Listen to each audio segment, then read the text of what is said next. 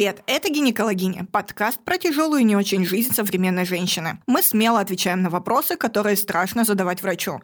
И рассказываем истории покруче, чем ваша лучшая подруга. А с вами Ольга и Анастасия, врачи-акушеры-гинекологи. В этом выпуске мы подняли очень сложную, противоречивую философскую тему «Чего же таки хочет женщина?». И сегодня мы поговорим с тем человеком, который точно знает, чего хочет женщина в плане гинекологического приема, с главным гинекологом сети клиник Фомина Оксаной Валерьевной Богдашевской. Здравствуйте. Здравствуйте, здравствуйте, девочки, здравствуйте, дорогие наши слушатели.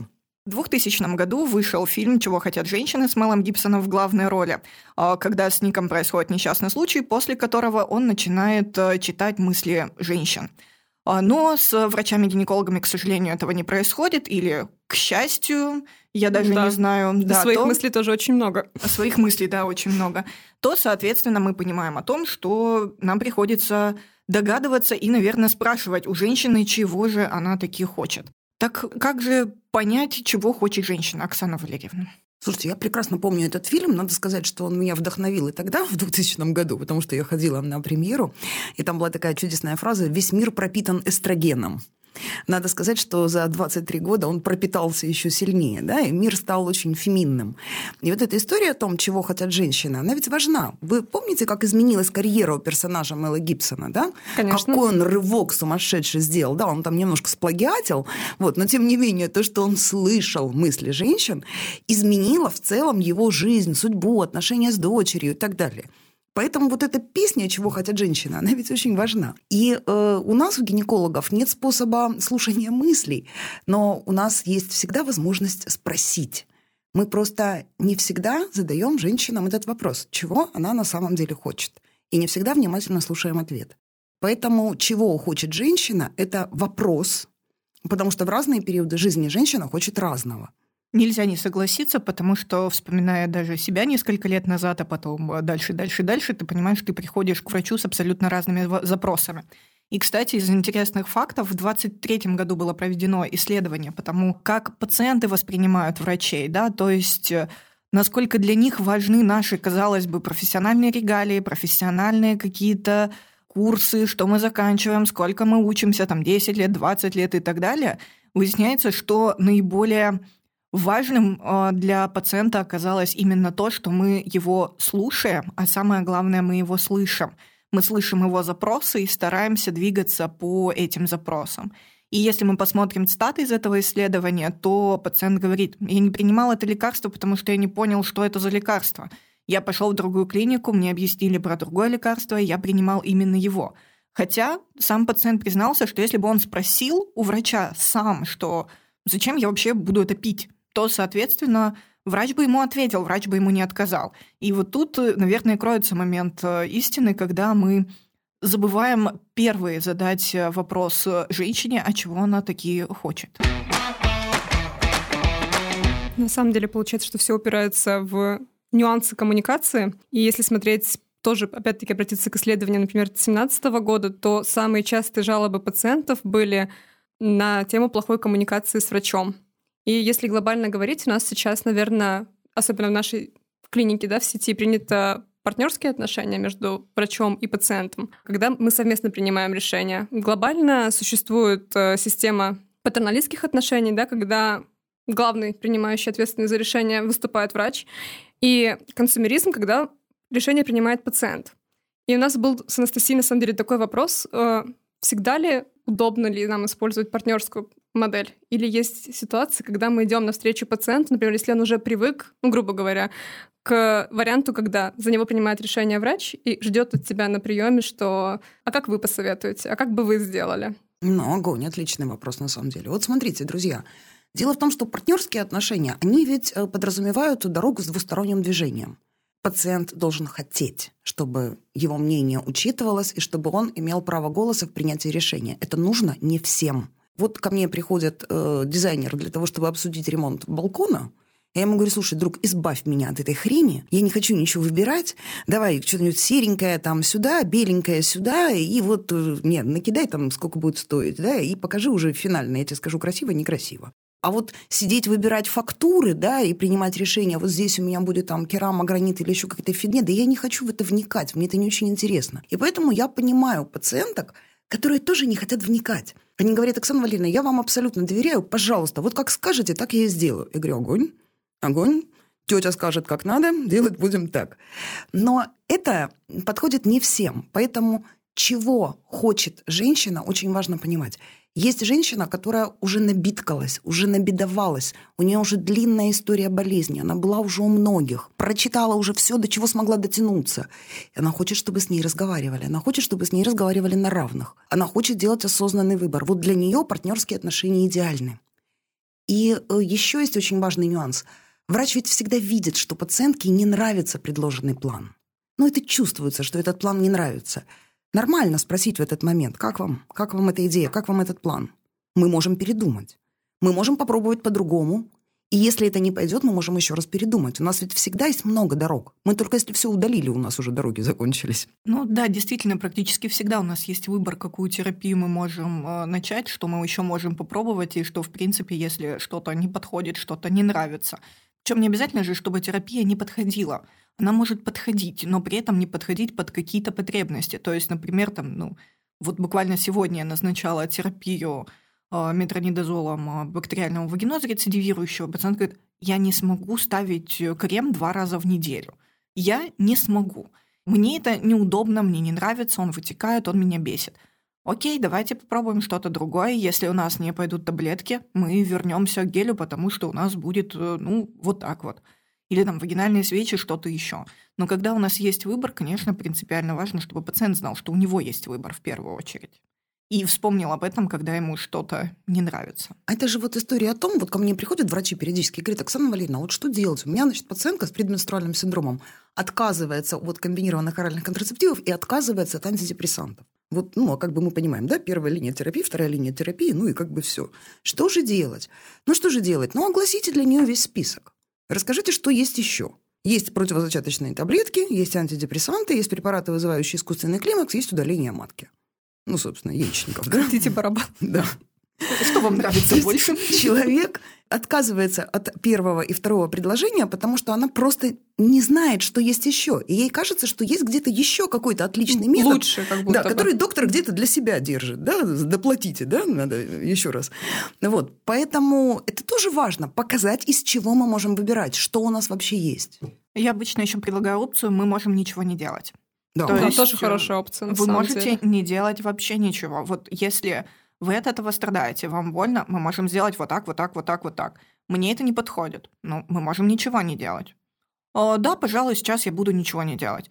Но значит, человек, как я говорю, не дострадался до некоторой терапии, и она будет ему гораздо тяжелее переноситься, конечно, чем болезнь. Конечно. Это тоже очень важно. Это прямо блестящее совершенно замечание. Ведь откуда эта куча женщин, которые принимают э, ну, диеногест в таблетках и пишут ужасные отзывы в интернете о том, какое это страшное лекарство? Это история о том, что тяжесть лечения несопоставимо тяжелее, чем страдания женщины. Ей не нужна такая терапия. Ее болевой синдром купируется однократным приемом нурофена в первый день месячных. Зачем ей каждый день принимать диеногест на протяжении там, длительного времени? Ну нет, конечно. Поэтому вот эта история про то, что надо слышать женщину и понимать, чего на самом деле она хочет, вот это самое главное. Это то, чему стоит учиться в нашей профессии сейчас. Мне кажется, это одно из самых сложных, чему стоит учиться, потому что, ну, сказать, что суперкурсы и так далее, они все равно, они очень помогают, они очень помогают э, видеть какие-то фишки, которые ты не использовал ранее, но мне кажется, что очень помогает и общение с другими специалистами, особенно когда ты видишь, как врач себя ведет на приеме. Потому что все равно врач в ординаторской и врач на приеме это два немножко разных по своему проявлению врача. То есть то, что ты с пациентом там, вряд ли бы себе позволил в ординаторской, высказался все, все, что думал о сегодняшнем дне. И, соответственно, когда ты смотришь вот какие-то мелкие фишки, тебе помогает это самому научиться. Но мне кажется, тут важно желание врача. Да, абсолютно Потому точно. Что... Это невозможно насадить сверху. Понимаете, вот невозможно. Можно заставить там э, лечить по каким-то стандартам, можно прописать какие-то алгоритмы там диагностики. Вот эти анализы не сделал, мы тебя штрафуем. Но невозможно заставить человека хорошо, корректно, правильно общаться с пациентом. Быть человечным. Да, невозможно. Должно быть внутреннее желание. Должно быть желание что-то изменить в своей практике. Нужно упереться в какой-то тупик и задать себе вопрос, почему у меня мало пациентов, почему у меня мало людей возвращается. Вот почему у меня там из 100 человек, которые пришли ко мне первично, только 20 вернулись. Вот что случилось? Где эти 80 человек? К сожалению, Их эффективно да. полечил на первом приеме. Да, вылечил. Я всех вылечил, да, и ко мне пришли только те, кого не вылечил. Но вот, вот эти вот истории, они важны. И э, мне кажется, что мы живем в прекрасное время, потому что вот то поколение врачей, которое сейчас встает на крыло, это врачи, которые 30, чуть за 30, да, они вот э, вошли в профессию, они уже набрались опыта, они уже оперились, и они уже активно практикуют. Вот у этих врачей сейчас есть вот этот явный запрос на изучение особенностей медицинских коммуникаций, на человечное общение, на эмпатичную медицину. И мне кажется, что будущее нашего здравоохранения ну, вот в руках вот этих конкретных людей. Людей, которые неравнодушны, которым не все равно, и которые ищут, как сделать нашу медицину лучше.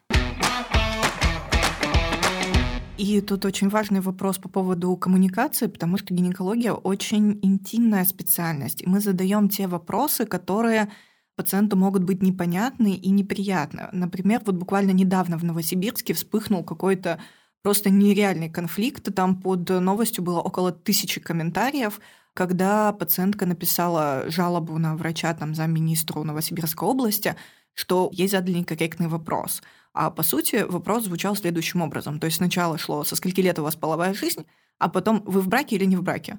То есть там даже нет просто в браке или не браке. С одной стороны, это можно трактовать как э, вы начали половую жизнь в браке или не в браке. С другой стороны, для репродуктолога это мог быть вопрос, вы сейчас находитесь в браке или не браке. И сама я столкнулась один раз с очень триггерной ситуацией, когда ко мне пришла пациентка после потери беременности на достаточно большом сроке, это действительно было очень тяжелой травмой. Я понимала, что она сейчас находится в не самом стабильном состоянии. И когда мы с ней говорили, я задала абсолютно типичный вопрос, который мы задаем всем пациентам. Алкоголь, наркотики, курение. Я не думала, что ее триггернет этот вопрос. Она рыдала у меня после этого на приеме минут 30, и ну, я очень старалась ей объяснить, что я задала этот вопрос не потому, что я пытаюсь обвинить ее в потере беременности из-за того, что она там наркоманила, курила или пила алкоголь. Я понимаю, что вы хотели этого ребенка, вы ничего не делали для того, чтобы ему навредить.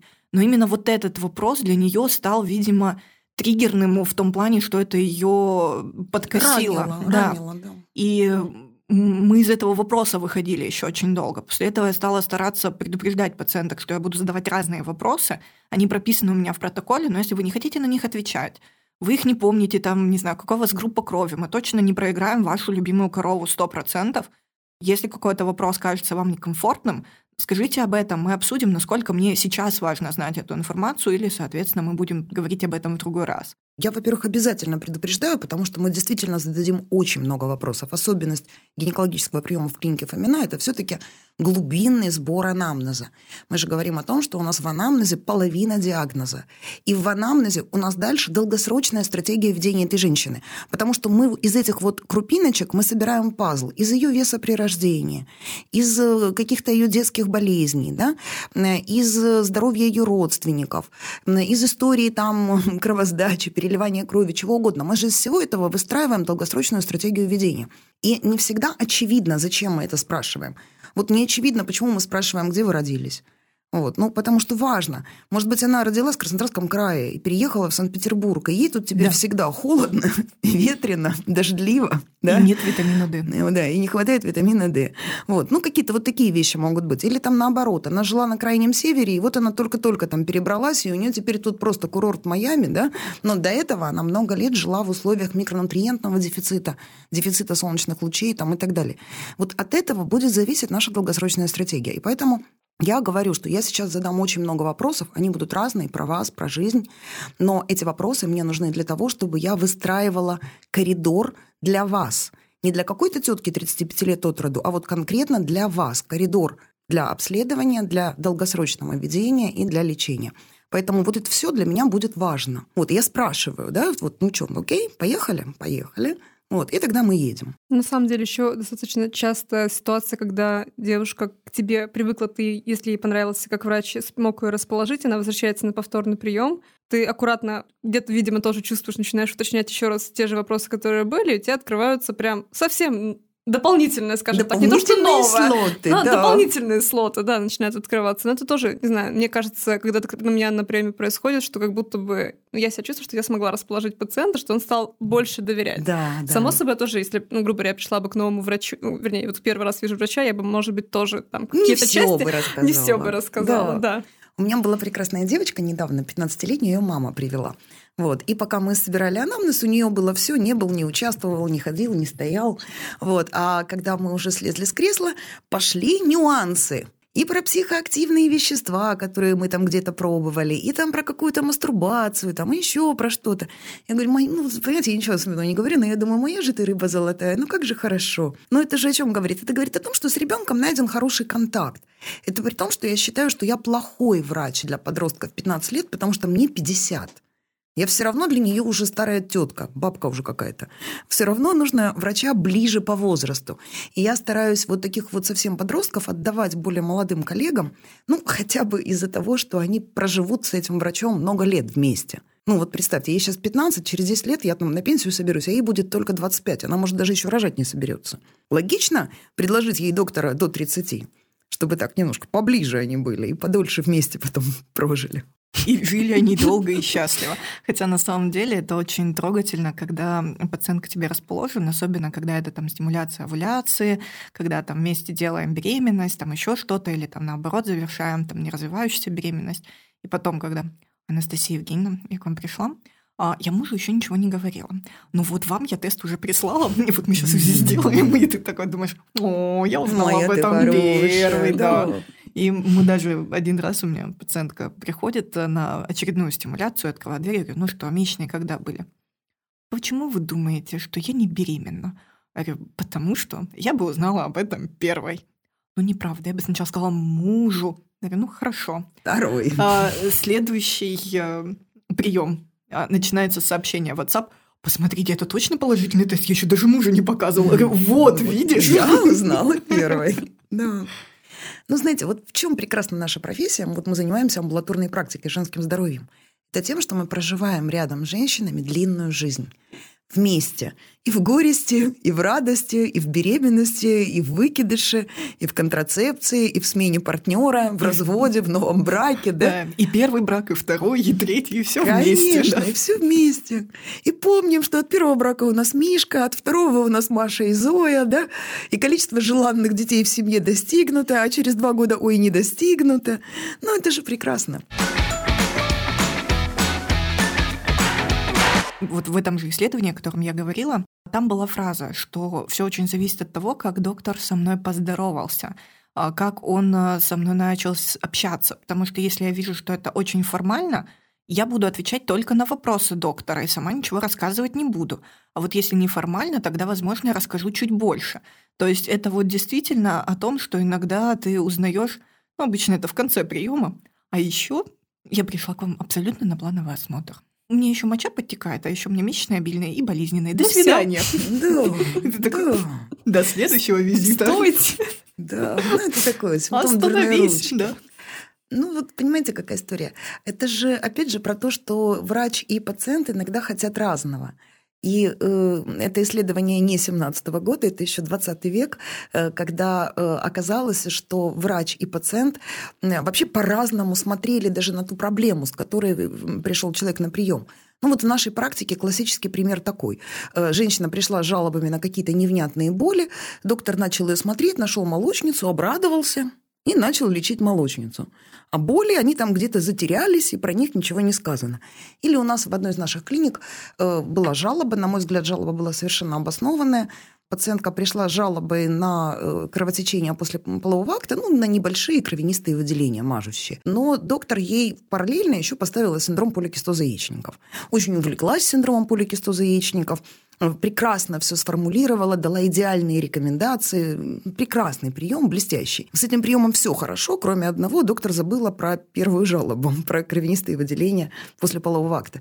И пациентка через три дня, посидев дома, написала жалобу такого содержания, что, ну, спасибо, конечно, про СПКЯ, но как бы я, ну, вроде бы как не с этим приходила. А тот вопрос, который у меня был, остался без ответа. Ну да, иногда мы на... видим какую-то, может, даже более серьезную патологию, начинаем раскручивать ее, а пациент такой, ну да, я меняю две пачки прокладок э, в первый день месячных, но у меня вообще меня другое беспокоит. Меня беспокоит, почему у меня, когда я там, не знаю, цокаю языком после того, как я поела печеной картошки, у меня начинает подергивать где-то в преддверии влагалища. Ты такой, ну это, конечно, очень увлекательно, но вы меняете две пачки прокладок во время месячных. Давайте мы обсудим это. Нет, мне важнее, что меня там подергивает. И понятно, что ты начинаешь как-то все равно склоняться в более серьезную патологию, иногда забываешь про то, что подергивание, запрос, подергивание, что подергивание тоже нужно обсудить, да. да, обязательно. У меня скорее тогда вопрос немножко другой. Когда эта модель, когда мы принимаем решение за пациента, она все-таки, ну, с одной стороны, она не всем удобна, но для пациентов некоторых действительно необходима. Но мне кажется, что крайне тяжело, когда пациент э, исключительно сам принимает решение, не вникая практически в то, что ты ему сказал, потому что он уже все для себя придумал. Потому что в таком случае мы иногда сталкиваемся с проблемой, когда пациент может навредить себе, а, и идти всегда на его поводу это тоже несколько опасно, потому что а, так можно дойти до очень нехороших историй, когда, ой, я не хочу идти там, не знаю, э, ехать в больницу, когда у меня белка в моче 2 грамма и давление 140 на 8, на 140 там, на 100, ты понимаешь, что она поедет у тебя в больницу вне зависимости от того, что она будет говорить сейчас. Или там, когда это внематочная беременность и так далее. То есть, когда это потенциально опасная ситуация, как постараться, может, какие-то есть лайфхаки, перевести эту модель в партнерскую, чтобы это не превратилось из разряда «я вам предоставил выбор ехать в больницу или помереть дома, вы выбрали помереть дома, мне очень жаль, до свидания». То есть где вот эта грань между неравнодушием, скажем так, и, соответственно, тем, как не пойти на поводу именно у пациента? Это на самом деле сложный вопрос, и это сложная задача консультирования – надо сказать, что я давно не сталкиваюсь уже с такой проблемой в реальной практике. Ну вот чтобы я сказала, так, сейчас срочно прямо вызываем скорую и едем, а мне бы начали говорить, ой, а я не хочу на скорую, а можно я пойду домой. Но мне кажется, что история про волков очень важна. А когда мальчик кричит «волки, волки, волки», да, когда приходят настоящие волки, никто не приходит на помощь. И в России принято пугать пациента и часто очень не по делу пугать пациента. Вот прям придумывать даже какие-то страшилки. Этим очень грешит наше акушерство, да, наша вот тактика ведения беременных. Вот, а если вы этого не будете делать, у вас там будет то-то и то-то, и будет, и может быть внутриутробная гибель, и уроды ты родишь, и что только не говорят, да? И из-за того, что вот эта тактика запугивания, она принята во многих очень клиниках, когда наступает реальная опасность, пациент может подумать, что это снова в очередной раз идут крики про волков, а на самом деле никаких волков нет. Поэтому, наверное, очень важно никогда не пугать пациента просто так. Пациент вообще не за этим к нам пришел, не для того, чтобы его напугали. Пациент пришел для того, чтобы поддержали, для того, чтобы помогли. И говорить нужно о опасности, только если эта опасность абсолютно реальна. И, наверное, здесь очень важно прямо переключиться – чтобы пациент видел, что все, игры закончились.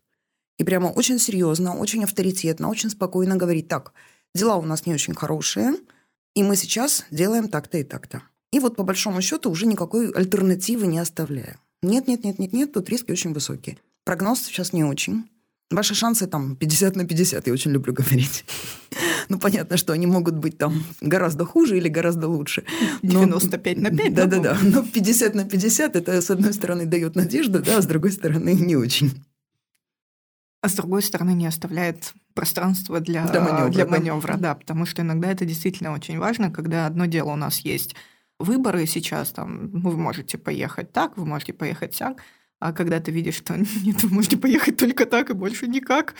А, я помню, у меня была пациентка, я очень хорошо ее запомнила. Я уже начала работать, это был, по-моему, первый год работы, когда а, ко мне пришла девушка на УЗИ, я сделала ей УЗИ, нашла у нее внематочную, а это У меня был, по-моему, второй или третий день, когда я вообще делала УЗИ на приеме. То есть там была очень хорошая внематочная беременность.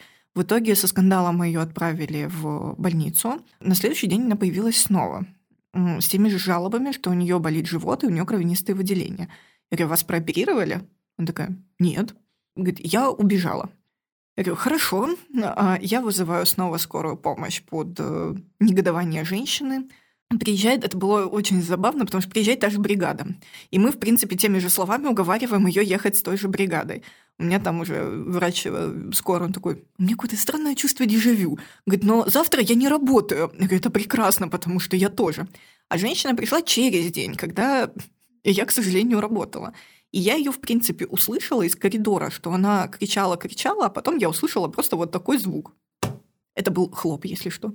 А, и в тот момент я вылетела из кабинета просто вообще забывшая у меня там женщина на кресле. Это было очень важно, но а, в итоге мы ее госпитализировали уже с внутренним кровотечением, ее таки прооперировали. Но в тот момент я все время думала, господи, может, я как-то не донесла до нее вот эту опасность, что это действительно страшная история.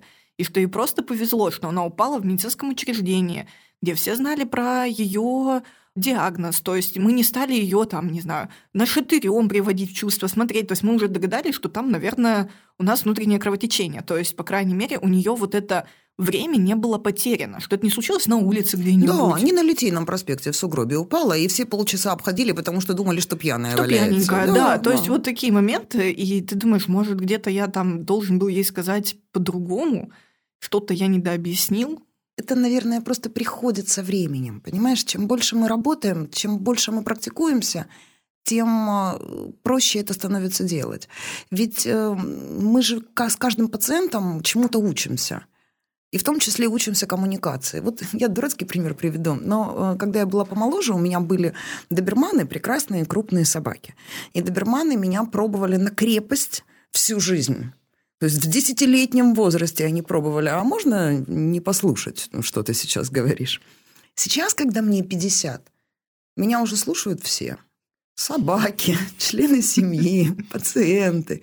Вот. Э, ну, просто время такое приходит, когда твои слова становятся более весомыми. Но для этого нужно пройти дорогу. Я же тоже была молодым доктором, пациенты заходили и здоровались с моей акушеркой, потому что акушерка была на 12 лет старше. Я тоже помню, как трудно мне было доказать, что я что-то знаю, и что действительно эта ситуация опасна. Я помню, мама моей беременной а, пришла ко мне и сказала, только не надо нас пугать. Я сказала, ой, да Господь с вами, я сама боюсь, я вообще вас не пугаю. Вот, ну, действительно, я сама боялась, что сейчас что-нибудь будет, да, а у меня тут ну, все сильно не идеально.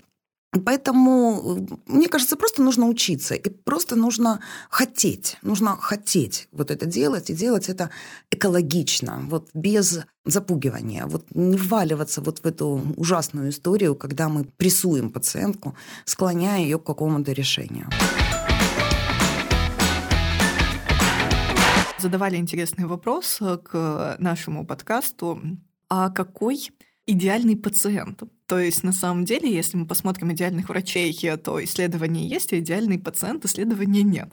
И я так задумалась, что, наверное, да, любой пациент — это наш пациент, потому что тут бывает иногда, когда коммуникация... Вот, вот я понимаю, что это немножко не моя женщина. То есть вот ей с, там, я не знаю, с Разумановой, Кристиндорфом, с Некрасовой, Викторией Игоревной, вот ей там будет хорошо. Вот они найдут вот этот общий какой-то вайб у нас с ней тоже будет работа, но она вот будет как работа. Немножко через тернии. Да, да, а там будет прям душевно. Иногда я прям честно говорю, что вот вы попробуйте поменять руки. Может, действительно проблема, ну, бывает такое. Бывает, бывает. Я тоже рекомендую руку поменять, это правильно.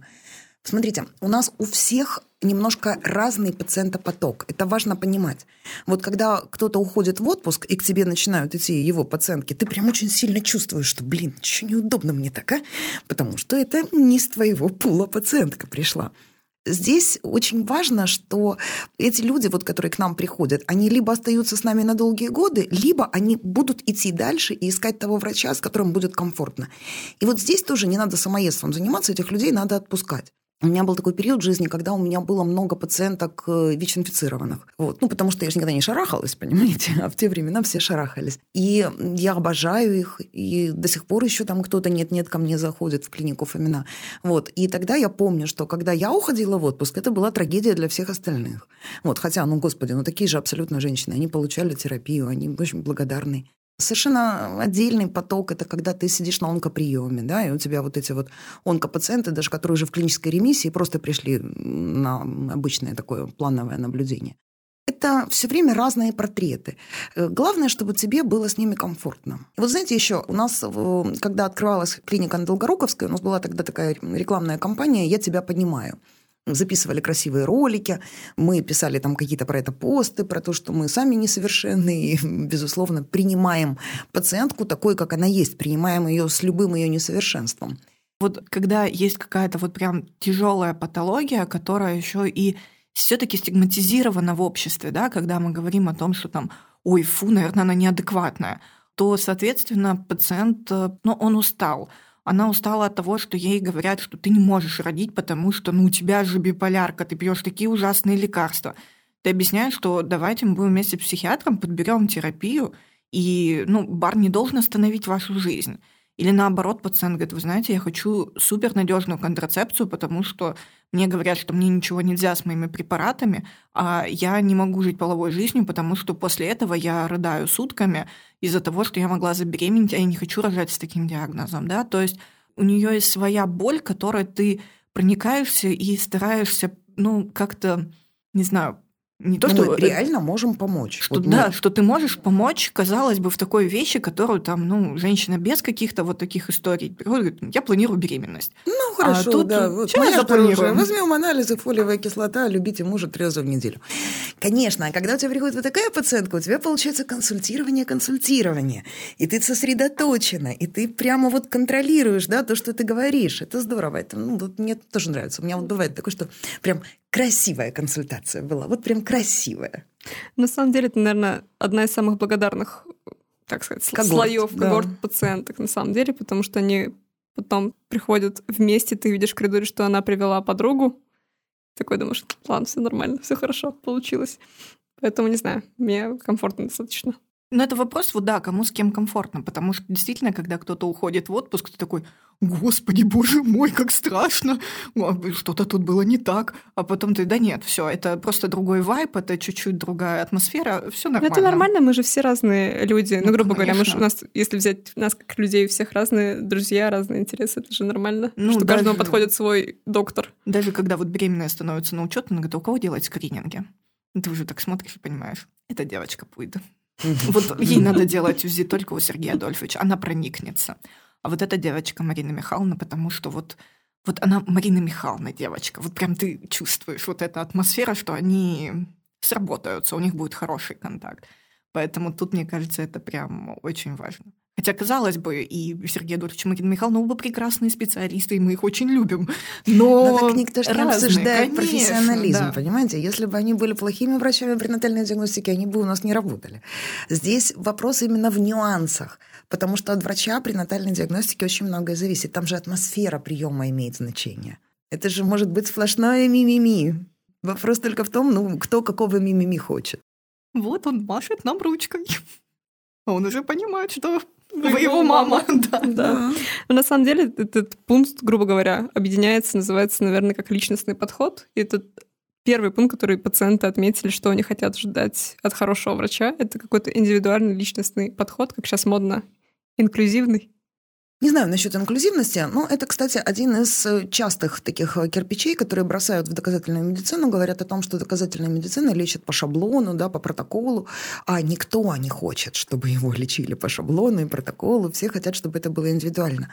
Это должно быть индивидуально в рамках доказательной медицины, потому что индивидуальный подход, он как раз именно в этом, в том, как мы поговорили, в том, как мы расставили приоритеты – в том, какие мы можем предложить да, действия для каждой пациентки. Это все будет в рамках гайда. Ведь доказательная медицина – это не делай раз, делай два, делай три. Это же просто инструмент, с помощью которого мы можем это выбирать.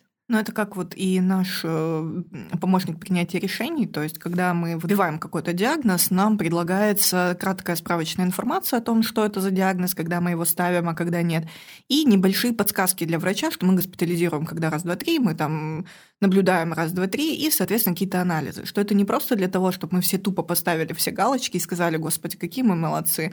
Мы назначили гормон роста женщине с ростом 170, какие мы умницы.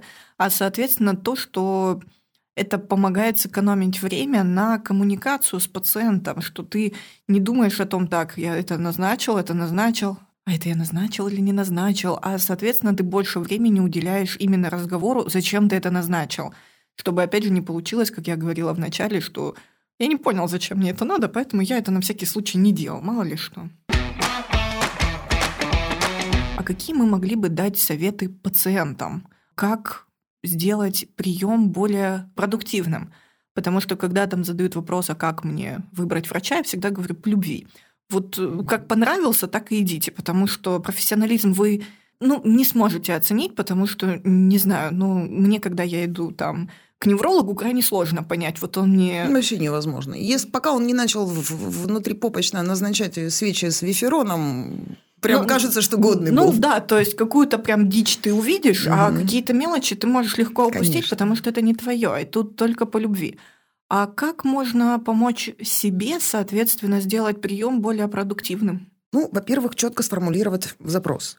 То есть и здесь четким пониманием чтобы ты мог изложить жалобы внятно и мог сказать доктору, чего ты хочешь. Причем вот это, чего ты хочешь, можно еще пару раз повторить, чтобы доктор точно понял. Если мы идем к гинекологу, всегда полезно знать, когда у тебя начались последние месячные.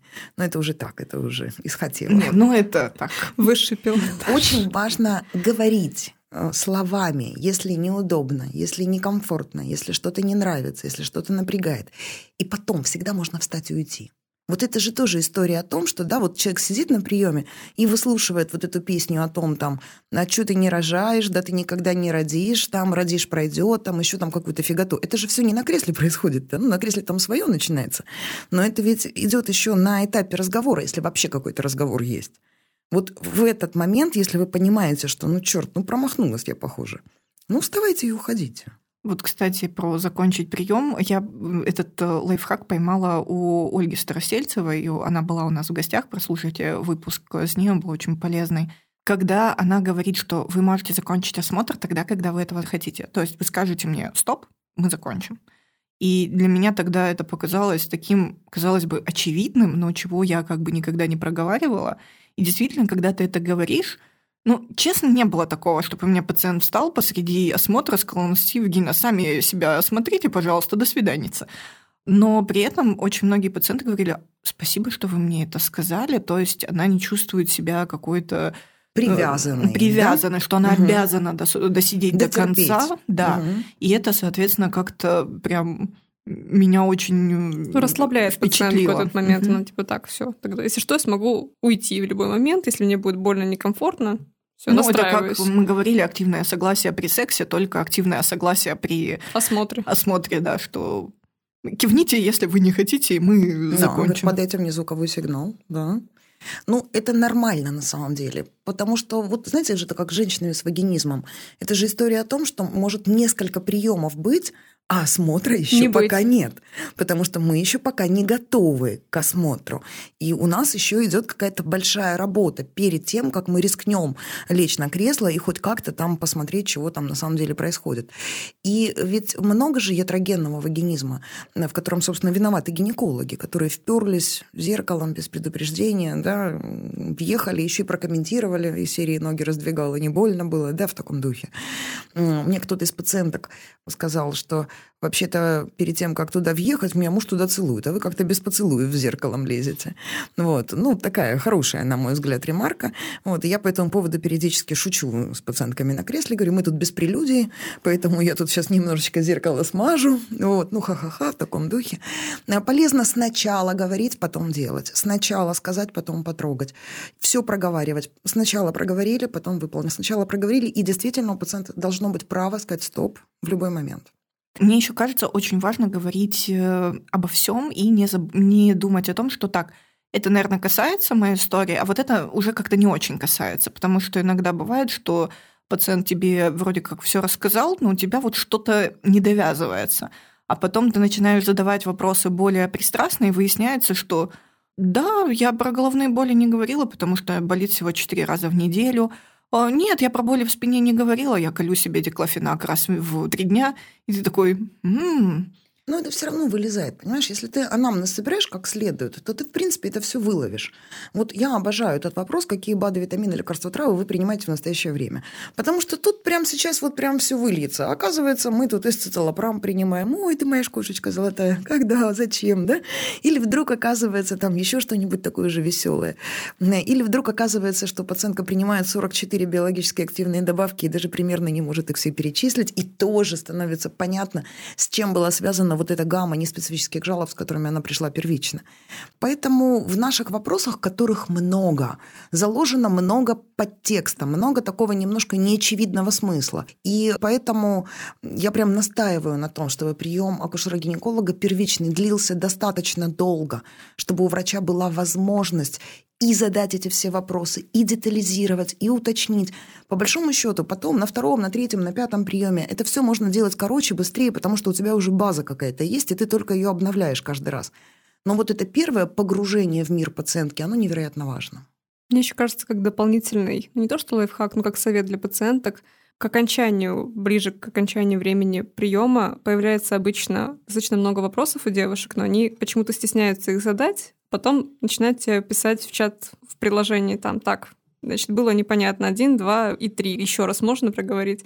Мне кажется, достаточно остается времени, чтобы грубо говоря, немножко доктор резюмировал, и не постесняться задать вопросы уточняющие, если вы что-то не поняли, это нормально. Даже если доктор не спросил, есть ли у вас вопросы, обычно доктор спрашивает. Обычно доктор спрашивает, спрашивает да. да. Ну, да. Человек, может, устал уже, час сидел, уже хочет скорее избежать.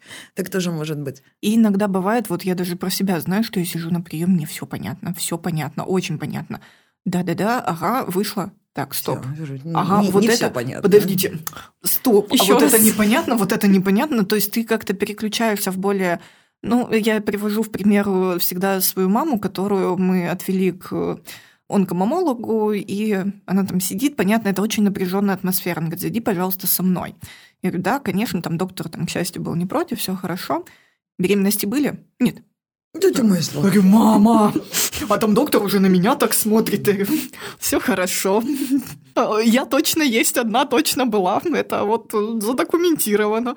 А чем-то болели? Нет. Я говорю, у мамы вот это, вот это, вот это, принимает она вот это, вот это и вот это. Но это если собирать анамнез, хронические заболевания есть, нет, да, то, можно, да, ничего да, и, не узнать. Нет, ничего такого не было. Я говорю, мама, спокойно, все хорошо.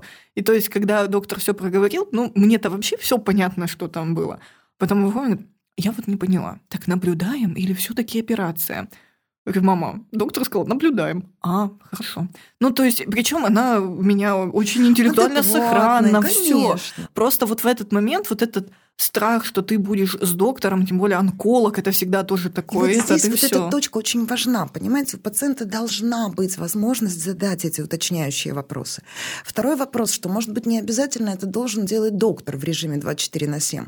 Я очень хочу реализовать эту историю со службой, чтобы была служба клиники Фомина с ответами 24 на 7. Потому что для меня, например, это было большим изумлением.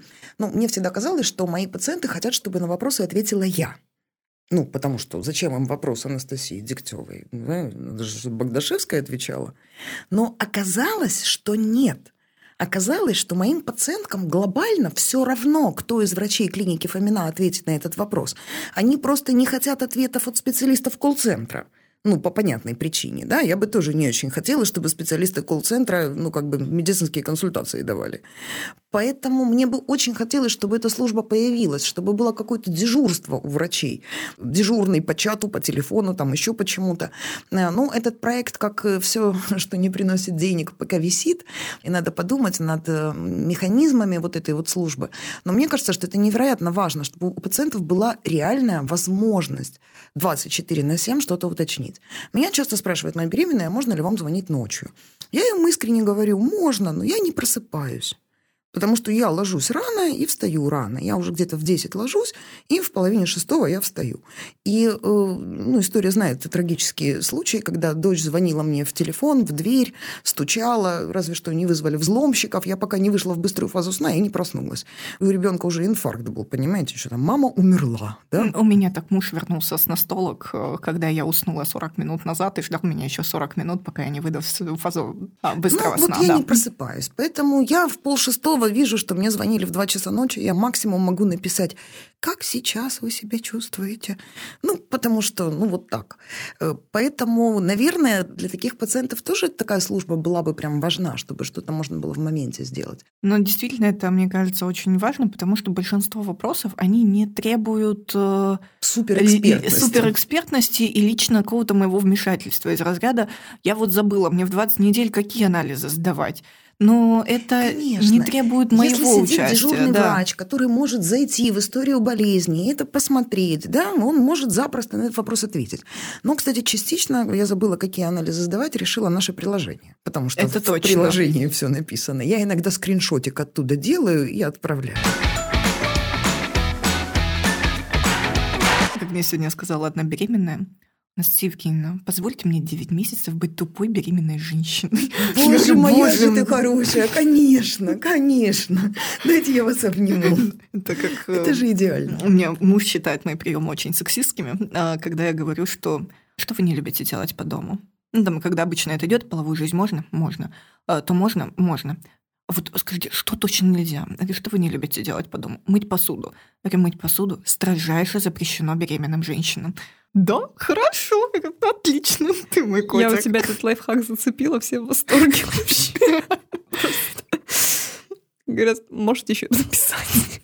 Да. У меня была прекрасная пара, они ходили вдвоем, и э, периодически э, ну, муж спрашивал меня, точно нельзя кокаин. Вот. Я каждый раз отвечала, что говорю, Борис, мы с вами договорились. Можно полететь на Мальдивы, можно э, заниматься сексом. Э, нельзя курить, пить алкоголь и употреблять наркотики. Пока давайте остановимся на этих трех запретах. Проходит там, там пара месяцев, они снова ко мне приходят, ну, там 20 недель беременности, но все-таки, может быть, уже можно кокаин. Я говорю, ну, пока что нет. Но заметьте, по-прежнему можно секс, да, и так далее. Ну, вот он меня подтролливал, я так понимаю, вот. Но я делал абсолютный покер-фейс, очень серьезно очень отвечала на этот вопрос всегда. Мы не позволяем своим беременным нюхать кокаин. Это нельзя. нельзя. вообще наркотики – это плохо. Нельзя, никакого кокаина. Это вообще... Нет, я не шучу, я серьезно говорю. Ну, действительно, потому Но я что... считаю, что это здорово, что мы вообще это обсуждаем. Потому что я знаю, что многие врачи не спрашивают про наркотики, считая этот вопрос ну, каким-то табуированным, да, и боятся обидеть пациента таким вопросом. А между тем я точно знаю, что те женщины, которые употребляли или употребляли в фертильном цикле, и это может быть прекрасная социальная группа, да, Абсолютно. вообще совершенно не маргинальная. Ну, кокаин Но... это очень дорого вообще. И их это тревожит они волнуются, они переживают, не нанесло ли это вред ребенку. Поэтому э, пока вы прямой вопрос не зададите, вы, скорее всего, не сможете это обсудить. Ну вот, кстати, про наркотики это тоже очень такой деликатный вопрос, потому что бывают ситуации, когда алкоголь ни в коем случае. Курение, я забочусь о своем здоровье. Наркотики, иногда я экспериментирую, и ты такой, опа, Угу. Очень интересно. И, соответственно, ты выходишь на очень важные вещи, потому что наркотики для нас принципиальны в некоторых вопросах.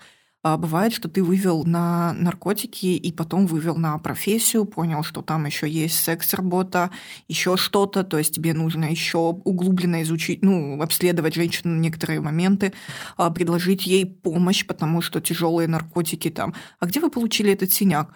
Ой, я выпила, а потом укололась метадоном, а потом упала и лежала всю ночь. Такой, ага, хорошо, вот вам контакты нарколога, это очень важно, потому что вы молодая красивая девушка, вы должны жить дальше, а не заканчивать свою жизнь э, лежа где-нибудь на улице, поэтому вот, пожалуйста, вот этот, вот этот, вот этот контакт. Поэтому мне кажется, что очень и важно вот смотрите, это, это же какая вот хрупкая вещь, вот эта вот наша коммуникация врачебная, да? Это либо эти диалоги состоятся, либо нет. Очень важно демонстрировать желание помочь. Вот я недавно ругалась с инженером э, в управляющей компании, который плохо мне помогал и разговаривал со мной невежливо. Ну, вежливо, но надменно. Я ему говорила, понимаешь, к тебе тетка пришла 50 лет, ей надо просто помочь. Ты можешь мне простыми словами объяснить? Вот для тупых. Вот я понятно вам объясняю. Я говорю, ну если я до сих пор не поняла, значит не очень понятно. Вот надо демонстрировать желание помочь, готовность помочь. Надо демонстрировать живой интерес вот в проблемах пациента, да? И надо очень следить за собой, потому что иногда информация, которую нам сообщают пациенты, она может быть прям шокирующей. Вот здесь ни один мускул не должен дрогнуть. Метадон, метадон, да, все бывает. Кокаин, кокаин. Да, четыре партнера одновременно, понимаю. Ну, бывает, да, нет никаких вопросов. Упаси Господь, чтобы не было вот здесь какой-то назидательности, осуждения там или еще чего-то. И есть еще один момент. Вот когда я была помоложе, меня очень триггерило, когда меня спрашивали пациенты, а что бы вы сделали на моем месте? И я прямо говорила, да я не хочу быть на вашем месте. Вот я на вашем месте вообще и не окажусь никаким образом. Вот, у меня свое место нормальное там и так далее.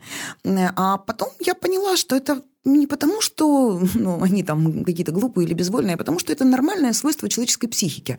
Ведь люди же э, собираются купить сумочку, идут отзывы про сумочку читают, собираются в отпуск, отзывы про отель читают. Лекарства мы назначили, они пошли тоже отзывы про лекарства почитали. И нам это кажется ну, чем-то прямо диким, да? Вот. А на самом деле мнение вот некоего лидера мнений, оно для человека очень важно. И поэтому нормально, аккуратно сказать, что если вы позволите, я скажу, что бы я выбрала, как бы я себя вела. Если она скажет, мне это неинтересно, вообще не вопрос, забыли, забыли. Вот, а если она скажет, да, да, расскажите мне, что бы вы выбрали. Вот, вот тут я бы сказала, что, смотрите, я, конечно, от вас отличаюсь, потому что для меня принципиально это не пить таблетки каждый день, я их плохо пью. Я забываю, пропускаю и так далее. Поэтому я для себя выбрала бы вот такой путь. Ну, это я. Да. Она говорит, не-не, я как раз таблетки хорошо пью. Понимаешь? То есть вот она уже оттолкнулась от моего опыта и пошла к своему принятию решения. Поэтому это тоже хорошая штука. Ну да, это когда там, а какой роддом мне выбрать? А где вы бы сами рожали? Такой, ну ладно, сейчас я тебе все расскажу зависит от того, где бы я жила. Вот если бы я жила тут, я бы рожала вот тут, а если бы я жила тут, я бы рожала вот тут. И, и ты написал все то же самое, потому что ну, ты вряд ли порекомендуешь врачей, которым бы ты сам вообще бы на пушечный выстрел не подошел. Ну, бывают ситуации, когда это прекрасный врач, просто я понимаю, что характерами мы не сойдемся где-нибудь в начале и подеремся к середине первого периода. И вот важно помнить, что наши пациенты, они тоже разные. И мы разные, и они разные, и мы все хотим разного. Мне кажется, нам то, что все женщины хотят чего-то разного, нам надо потихоньку заканчивать наш прекрасный сегодня эфир. Оксана Валерьевна, огромное вам спасибо. Мне кажется, это получилось очень полезно не только для врачей, но и для пациентов, потому что тоже очень важно знать, а чего хочет доктор, доктор и, и о чем думает доктор, когда, соответственно... Потому что доктор тоже женщина. Вообще-то. Ну, не все.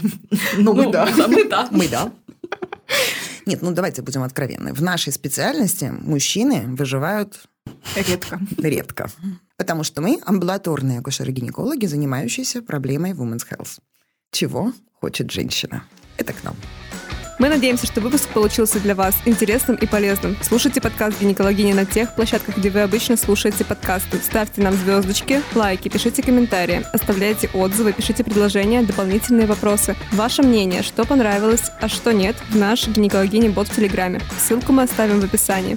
С вами были мы, Анастасия и Ольга, постоянные ведущие этого подкаста. Встретимся с вами через две недели. Пока. Пока.